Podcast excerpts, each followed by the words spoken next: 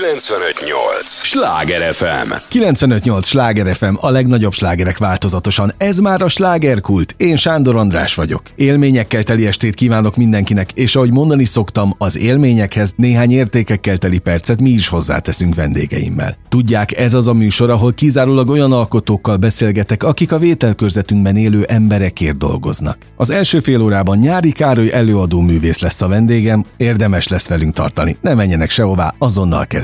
És már is fordulok Nyári Károly felé, örülök, hogy itt vagy. Én örülök, Jó, hogy, hogy itt lehetek. Köszönöm szépen a meghívást. Annyit hadd mondjak el a hallgatóknak, hogy azt mondtad, hogy nem kérsz füles, mert te egy ilyen régi vágású úriember vagy. A régi vágásúság az előny vagy hátrány a te életedben? Én úgy gondolom, hogy most már talán hátrány sokak számára, de az én, én nekem ez előny mindig, mert hogy én tudom, tudom a szabályokat. Hát ezek én... elvek is valahol, nem? Hát igen, igen. Igen, iratlan törvények, én úgy gondolom, amit be kéne mindenkinek tartani. Sokan nem tartják be, én igen tartom magam ahhoz, amit a régi öregektől, a régi szakmabeliektől tanultam, és én úgy gondolom, hogy ez az út, meg hát természetesen akitől a legtöbbet tanultam, az, az édesapám, és ő adott át nekem sok mindent. Ő is egyébként az a klasszikus régi vágású úr volt? Én úgy gondolom, hogy igen, és próbált bennünket is, mivel hárman vagyunk testvérek, van egy öcsém és egy bátyám, és mindannyiunkat úgy tanított, hogy, hogy ezeknek az iratlan szabályoknak is e, tulajdonképpen mi helytálljunk, és ezeket kövessük. Mondjunk már a hallgatóknak egy-két példát, hogy mit jelent a régi vágású úri emberség. Például azt, hogy valamire kezet adunk, és az úgy van? Tehát az a szerződés? Én úgy gondolom, hogy igen, ha csak beszélünk róla, és megállapodunk valamiben, hogy én most én azt meg fogom csinálni, vagy elmegyek oda játszani, vagy eh, ahhoz nem kell nekem szerződnöm, azzal a féle, persze természetesen igen, mert persze kell az is, de a megállapodás, amikor egymással kötünk hát az egy szerzőt, az, az adott szó, az többet, többet ér, és ahhoz kötjük magunkat, és azon nem nagyon szoktunk változtatni, úgyhogy én ehhez kötöm magam. Jó, értem, mert ugye a mai világban meg pont az adott szó nem ér olyan sokat, sajnos. Igen, talán ezért érnek azok az emberek kevesebbet szerintem. Abszolút, abszolút, de te, aki ezt a, ezeket az elveket követed, néha elszomorodsz, amikor közhelyes, felszín színes világot, vagy meg helyzeteket találsz? Igen, nagyon is. Sőt, mi több, az is el tud keseríteni, hogyha valakivel valamit megbeszélünk és egyeztetünk, és az nem úgy történik. És akkor arra gondolok, hogy a megbeszélésünk tulajdonképpen nem ért semmit, és, és nekünk akkor nincs egymással nagyon beszélni valónk, vagy tárgyalni valónk, akkor én azokat az embereket uh-huh. félrerakom, és akkor onnantól kezdve nem szeretnék velük semmi olyan dologról beszélni. Nagyon jó barátok lehetünk továbbra is, de akkor inkább üzletről uh-huh. nem tudunk uh, továbbá beszélni. Nézd, valamit biztos, hogy jól csinálsz, hiszen nálad többször, főleg ünnepi koncertet még előadó nem tartott ebben a városban. Tehát azt gondolom, hogy a te ünnepi koncertjeid, a, akár a karácsonyi, de egyébként természetesen több is volt, nagy formátumú és nagy ünnepélyes, akár gála műsor is, az, az nagyon ritka, hogy valaki ezt minden évben meg tudja csinálni, fokozatosan, sorozatban, ráadásul egy újrakezdés után, mert te ugye visszajöttél egy hosszabb külföldi tartózkodás után, és szinte nulláról kellett kezdened mindent. Így igaz, a nyolcvanas évek közepén én elmentem Hollandiába, és egy két-három hónapos szerződésnek tűnt, és ebből a három hónapból nyilván nagyon sokszor elmondtam, lett. Ez tizennégy év, év lett, és aztán azután a tizennégy év után, amikor megjöttem Hollandiából, igen, ahogy mondod, nagyon sokat, sok mindent újra kellett kezdenem újra építeni. Egyébként a város, maga Budapest sokat változott ahhoz képest, ahogy itt hagytad? Na, talán a város nem, az emberek változtak ah, nagyon sokat. Hát ugye azok a barátok, akik meg, azt megelőzően tizennégy évvel voltak, azok már vagy nem voltak, vagy nem itt éltek, vagy nem azon a területen dolgoztak, vagy...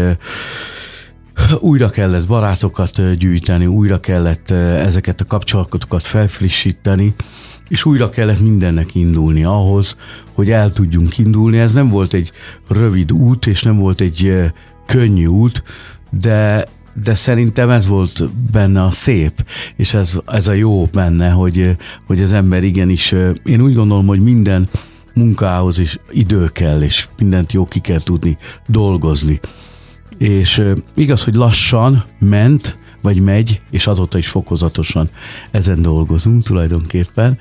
És, de az eredménye viszont megvan, mert hogy a közönség szereti ezeket a koncerteket, amiket említettél, akár az ünnepi koncertünket, akár lehet említeni a, a budapesti karácsonyi koncertünket, ami most e, tavaly volt ugye a tizenötödik jubileumi koncertünk, és ez egy nagyon nagy dolog, ugye a pandémiát megelőzően nem tudtunk tartani koncertet, de most, hogy ezt lehetővé tették, és tudtuk tartani, így megtartottuk ezt a koncertet, és hát hála a közönségnek, aki december huszonötödikén ellátogatott, és azt mondta, hogy velem tölti a karácsony estét, azt, azt, azt, azt én most is nagy, nagy szeretettel köszöntöm, vagy köszönöm innen a, innen ebből a stúdióból is. A hallgatóknak mondom, hogy nem ment el az eszünk, nem azért beszélünk a karácsonyi dolgokról, mert éppen nincsen aktualitás, sőt, hát hogy ne lenne aktualitás, épp ellenkezőleg, de azt gondolom, hogy aki képes arra, hogy ennyi időn keresztül tizenöt, tehát másfél évtizeden keresztül megtöltse, mert az, hogy valaki rendez, az egy dolog, tehát meg is kell tölteni azt a koncerttermet, azért az, az, az igenis eredmény. Az újrakezdésnél te válhatsz, vagy válhat az ember rutinossá? Tehát amikor jön egy ilyen pandémia, akkor már ahhoz tudsz rutinosabban állni, még akkor is, ha nem volt ilyen korábban. E, amikor a pandémia elkezdődött, ugye ez most már lassan két éve lesz, és bejelentették, akkor nekünk közel ötven koncertet mondtak le abban az időszakban. Az komoly. És ez komoly az ellehetetlenül tulajdonképpen a, a pályánk, a, a, a, a zenei mi voltunk, minden, minden, ami, minden. minden, ami ezzel jár, és én akkor azt mondtam saját magamnak is, meg azt mondtam a fiamnak is, aki felvételi előtt állt, a, ugye a Zeneakadémiára felvételizett, és azt mondtam, fiam, egyetlen egy út van, hogy gyakorolnunk kell méghozzá nagyon-nagyon sokat, mert használjuk ezt az időt, uh-huh. hogy tulajdonképpen megadatott nekünk az, hogy most nem kell rohangálnunk össze-vissza, mindenfele utazni ide-oda, hanem itthon tudunk lenni, gyakorolni, koncentráltan tudunk dolgozni. És ezt most is köszönöm a mert valahol ez az Istennek az adománya is, hogy egy ilyen lehetőségünk a gyerekkor után tulajdonképpen újra lett, hogy, hogy annyira saját magunkkal uh-huh. tudtunk foglalkozni, vagyis a szakmával, vagy a zenével. Én rengeteget töltöttem a stúdióba, születtek új dalok, rengeteg olyan koncertfilmet tudtunk összeállítani, amit addig nem tudtunk, mert időhiányában nem tudtuk összevágni, megvágni, összekeverni a hangot, megcsinálni, utómunkázni. Tehát rengeteg olyan, olyan feladat jött, új feladat, amiben ugyanúgy ki tudtuk magunkat, ugyanúgy ki tudtunk teljesedni.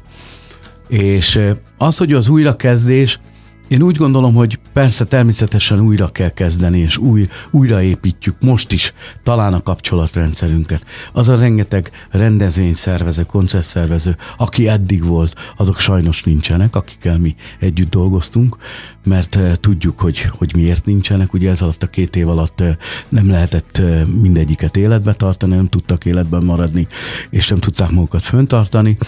Igen, el kell indulni egy új úton, új emberekkel, új lehetőségekkel, és, és talán még azt is megkockáztatom, hogy a közönséget is újra kell tudni visszaszerettetni magunkhoz. Újra meg kell szólítani őket. Újra meg kell szólítani. És másképp, mint eddig? Én úgy gondolom, hogy igen. Én úgy gondolom, hogy igen, mert nagyon-nagyon fontos. Persze mindenki azt mondja, akikkel én beszélek, ismerősökkel, hogy a közönség ki van éhezve. Igen, természetesen ki van éhezve.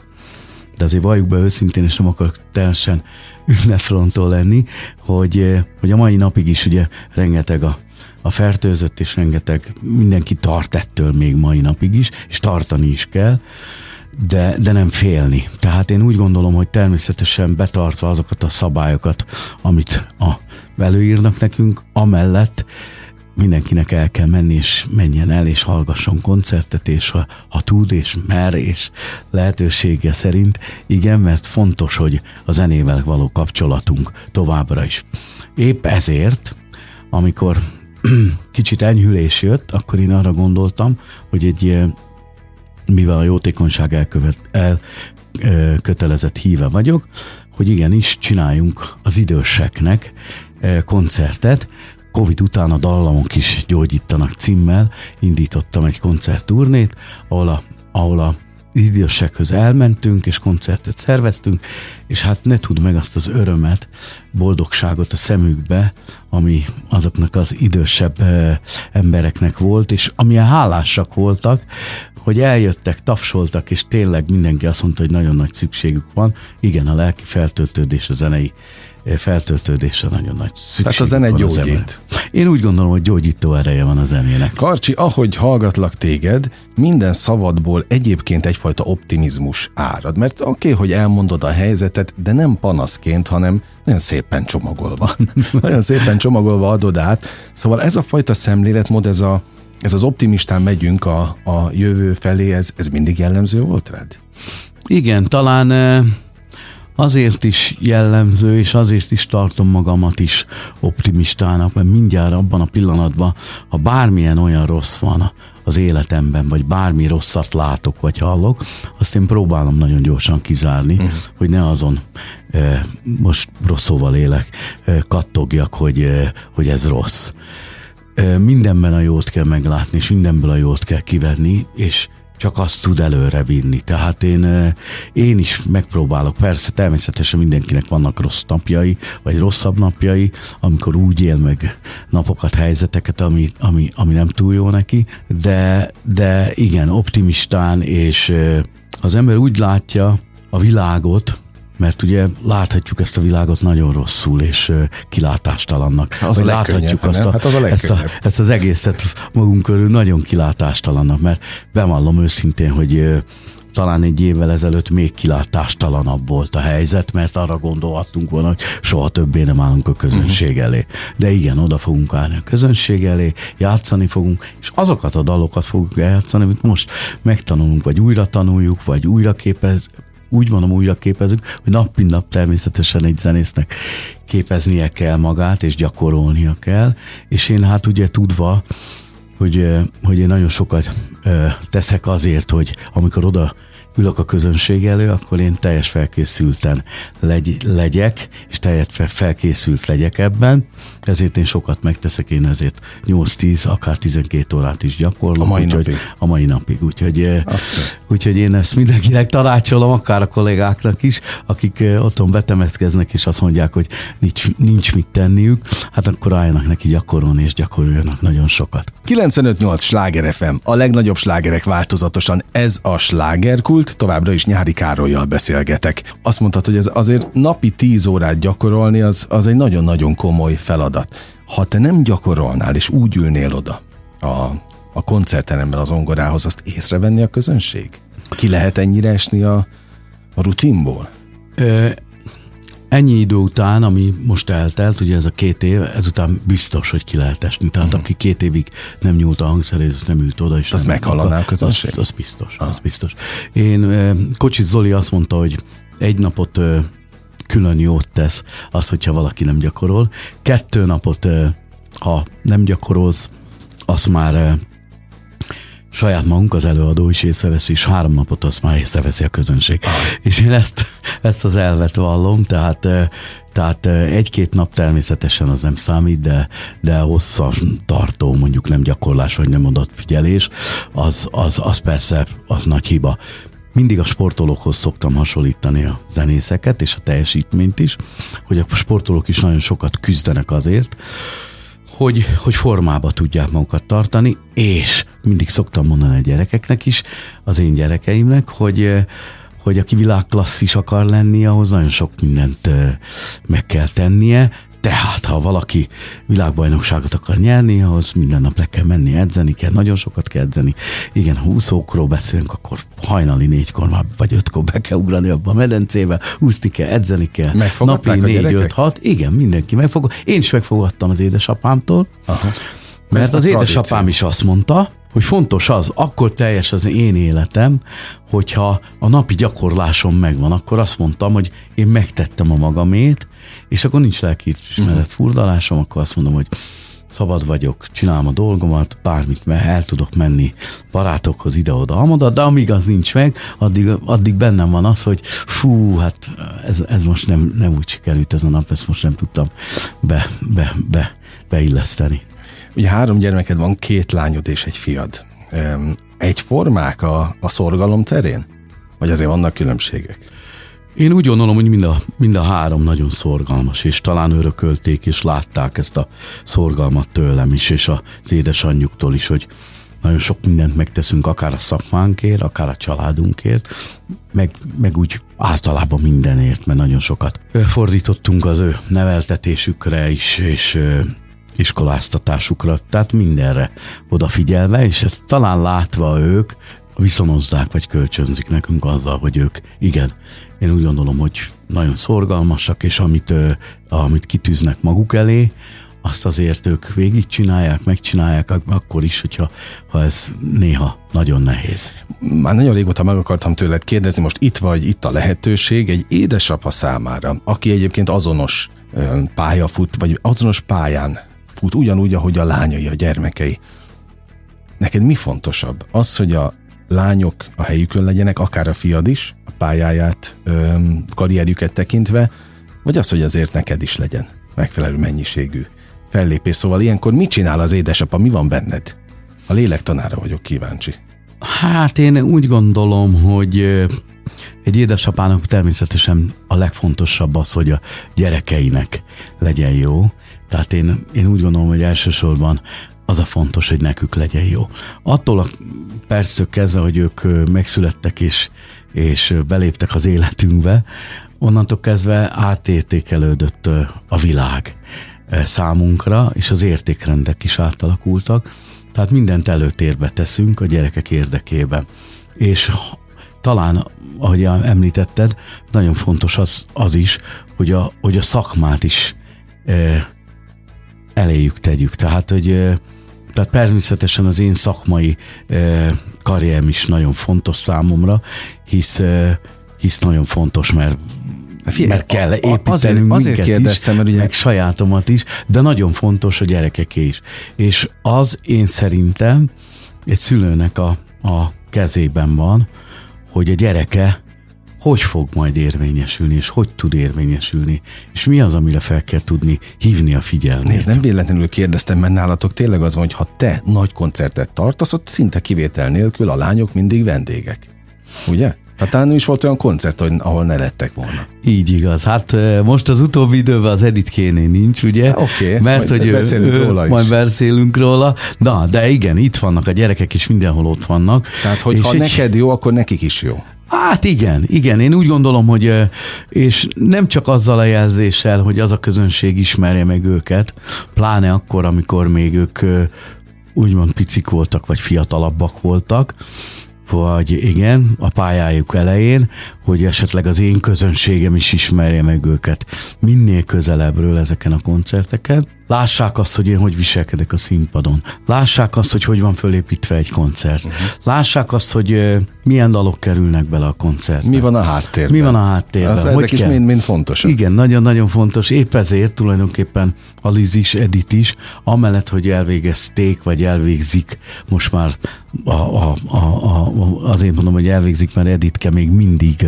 ugye a Pécsi Tudományi Egyetemre jár, magánének szakra, és most már ő a maszteriét uh-huh. végzi, hogy nagyon fontos volt, hogy a, a zenét is olyan fokon tanulják, és úgy sajátítsák el, hogy az a legmagasabb szintű legyen. Uh-huh.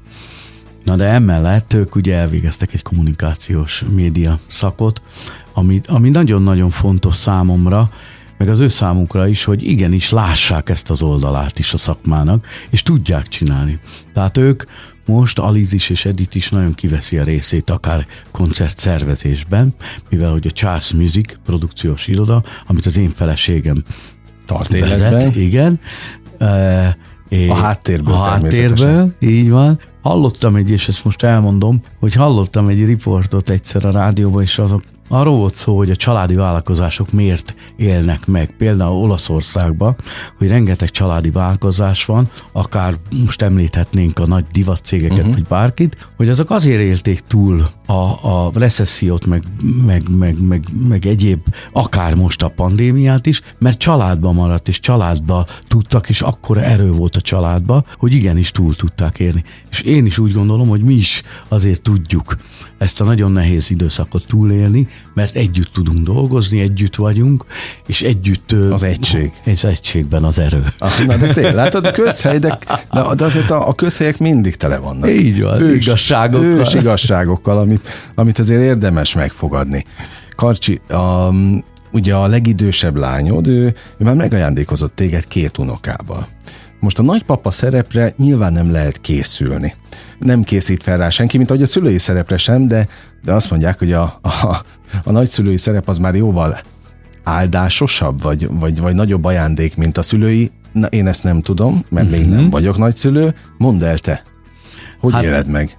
Nekünk ez egy nagy áldás volt, én azt mondtam, hogy egy nagy szeretet, még nagyobb szeretet jött a családba, amikor megszületett a kis unokam az első, Kálmánka, aki most két és fél éves, úgyhogy jött egy gyönyör, egy élmény, egy csoda, egy, Tudsz vele egy mit nagy kezdeni? Szeretet. Hát hihetetlen, annyira jó, jól vagyunk. Hát és magával annyira... a babával, a babával tudsz-e mit kezdeni? Hogyne, hát e, e, egyrészt amikor megszületett már akkor természetesen, De, de most, hogy nő, és elkezdett beszélni, és beszélget, és megyünk, sétálunk, és, és mindent kérdez, és mindent akar tudni, és, és én mindenre természetesen válaszolok neki, és hát annyira jó köztünk a viszony, hogy, hogy ez hihetetlen, és akkora nagy élmény, és akkora nagy inspiráció, és nagy töltés ez nekem, hogy, hogy újra élem tulajdonképpen Aha. azokat az éveket, amikor az első gyermekünk született, úgyhogy én úgy visszaestem a húszas éveimbe. Akkor ezek szerint te tudsz mit kezdeni általában a gyerekekkel? Igen, vannak nagyon. Olyan szülők, akik azt mondják, hogy hú, nőjön már meg, hogy tudjak vele normálisan beszélgetni, tudjon kommunikálni. E, nem, nem hiszem, hogy az a, az a lényeg, mert az, hogy most ugye, ugye Kálmánka két és fél éves a, a pici Editke, ő pedig most lesz három hónapos, akiben ugyanakkora öröm van, pedig még nem tud megszólalni, de hogy tud nézni, és ahogy fogom, azt és hogy érzem azt a, azt a szeretetet belőle, ami árad, az hihetetlen megnyugtató, és hihetetlen nagy szeretetet tud adni már most. Más nekünk. Energia, ugye? Igen, más energia. Tehát olyan energiák jönnek onnan, hogy, hogy jó fogni, jó ránézni, és amikor oda pislant, és rád néz, és esetleg elmosolyodik, hát az egy hihetetlen érzés. A kisebbik lányoddal pedig most egész sokat fogunk találkozni a televízió képernyőjén, hiszen a dalban ugye ő versenyzik. Igen. Ráadásul amin... egy nagyon jó dallal és egy nagyon jó szerzőgárdával. Igen, aminek nagyon-nagyon örülök, mert, mert minden évben tulajdonképpen megtaláltak bennünket különböző zeneszerzők, ja, maguk szövegírók. Hogy a lányok, vagy a külön-külön, vagy együtt, de hogy induljanak. És ezeket mi mindig rendszerint visszautasítottuk, és azt mondtuk, hogy nem, mert nem szeretnénk, mert nem. És most valahogy egy olyan, olyan megkeresés volt, olyan, ahogy mondott te is, hogy egy olyan, olyan, olyan gárdától, ugye a zeneszerző az Szakcsilakatos Robert, aki kiváló jazz zongorista, a szövegíró pedig Müller Péter Sziami, és én úgy gondolom, hogy ez a két páros, ez egy olyan alkotott most, amire nem tudtuk azt mondani, hogy nem. Egy gyönyörű dallam, egy gyönyörű dallamvilág és egy gyönyörű szöveg. Most elfogultság nélkül mondható, hogy egy gyönyörű hang is párosult ehhez. És ők hárman tulajdonképpen alkottak egy gyönyörű dalt, egy olyan nagyívű. Én úgy jellemezném magát a dalt, hogy a nyolcvanas évek közepén jöttek, ez a, ez a stílus, az, a, az, ami most tulajdonképpen ebben a dalban megjelenik. A nagyívű, nagyon énekelhető, sok hanggal, de ugyanakkor mégis rengeteg érzelemmel, és hát és Müller Péter Sziami pedig egy olyan szöveget írt erre, hogy én úgy gondolom, hogy Szenes Iván és talán Esnagy István írt még talán, vagy Bradányi Iván, akiknek a szövegeit én imádom, és nagyon szeretem, és nagyon nem vagyok egyedül, mert az emberek úgy gondolom, hogy nagyon nagy Nagyot kaptunk ezektől a szövegíróktól, és hihetetlen nagy élményeket, és talán ebben a szövegben most ez, ez visszajön. Tehát azt mondtam az Aliznak, hogy ez, ez egy olyan, olyan dal lehet majd, a közönség meghallja, mint annó énekelt uh-huh. akár a Cserháti vagy Máté Péter, akinek a dalai most is élnek. Hát emlékszem, mivel kezdtük, a régi vágással, a régi világgal, tehát Edith is gyakorlatilag, bocsánat, nem Edith, Aliz is visszahoz valamit abból a régi világból. Igen, én igen? úgy gondolom, igen, hát és most jól is mondtad, igen. Igen, tehát az is a fontos ebben, hogy a, hogy a mostani fiatalok is ismerjék meg, igen. Ezeket a szöveg mélyedjünk egy kicsit el, a dalban is, és a dallamban is, mert hát fontos az, hogy, hogy olyan érzelmi világot teremtsen hmm. bennünk is, amikor halljuk ezt a dalt. Hát meg amire nagy szükségünk van manapság, azért valljuk be. Erre az érzelmi világra. Hogyne. Ez valami más dimenzió. Igen, igen, mert nagyon körülvesz bennünket mindenféle, mindenben azt kapjuk, hogy minden legyen letisztult, meg legyen nagyon a zenébe is. Úgy gondolom, hogy minden ilyen kicsit szintetikus, nem élő zene, ugye itt minden hangszer élő, élőben játszanak, majd a műsorban is élő játék lesz. Tehát, hogy ez egy, ez egy fontos dolog, és én úgy gondolom, hogy egy olyan, olyan korszakot fog visszahozni, Aliz életében is, és a sokak életében, akik szeretik a zenét és az igényes zenét, akik ö, oda tudnak majd erre figyelni. Amikor utazol Budapest szerte, jössz, mész, és elhaladsz mondjuk a, az Erkel Színház környékén, elhaladsz azokon a te- kerületekben, vagy azokon a területeken, ahol egyébként koncerted volt korábban, megdobban a szíved? Hogyne, természetesen. Tehát eszedbe jut mindig? Természetesen, hogyne, és ezek nagyon fontos dolgok és fontos állomások voltak az életemben, ahogy említetted, akár a, a Műpa, akár az Operaház, aki, ami, ami örök, örök ö, olyan mértföldkő volt az életemben, amit tulajdonképpen azt hiszem, hogy ö, a mi szakmánkban, a könnyű zenében nem adatik meg sokaknak, vagy talán senkinek sem, hogy azon a színpadon felléphetett. Tehát akkor inkább az Operaház? Tehát az Operaház, az Erkel Színház, a Műpa, ezek, ezek mind olyan, olyan, olyan, olyan állomások voltak, és olyan helyszínek, amik, amik fejlelthetetlenek Magyarországon természetesen. Egyébként de... a lányodnak is feltettem ezt a kérdést, amikor Aliz itt volt, és ő is az Operaházat mondta. Igen?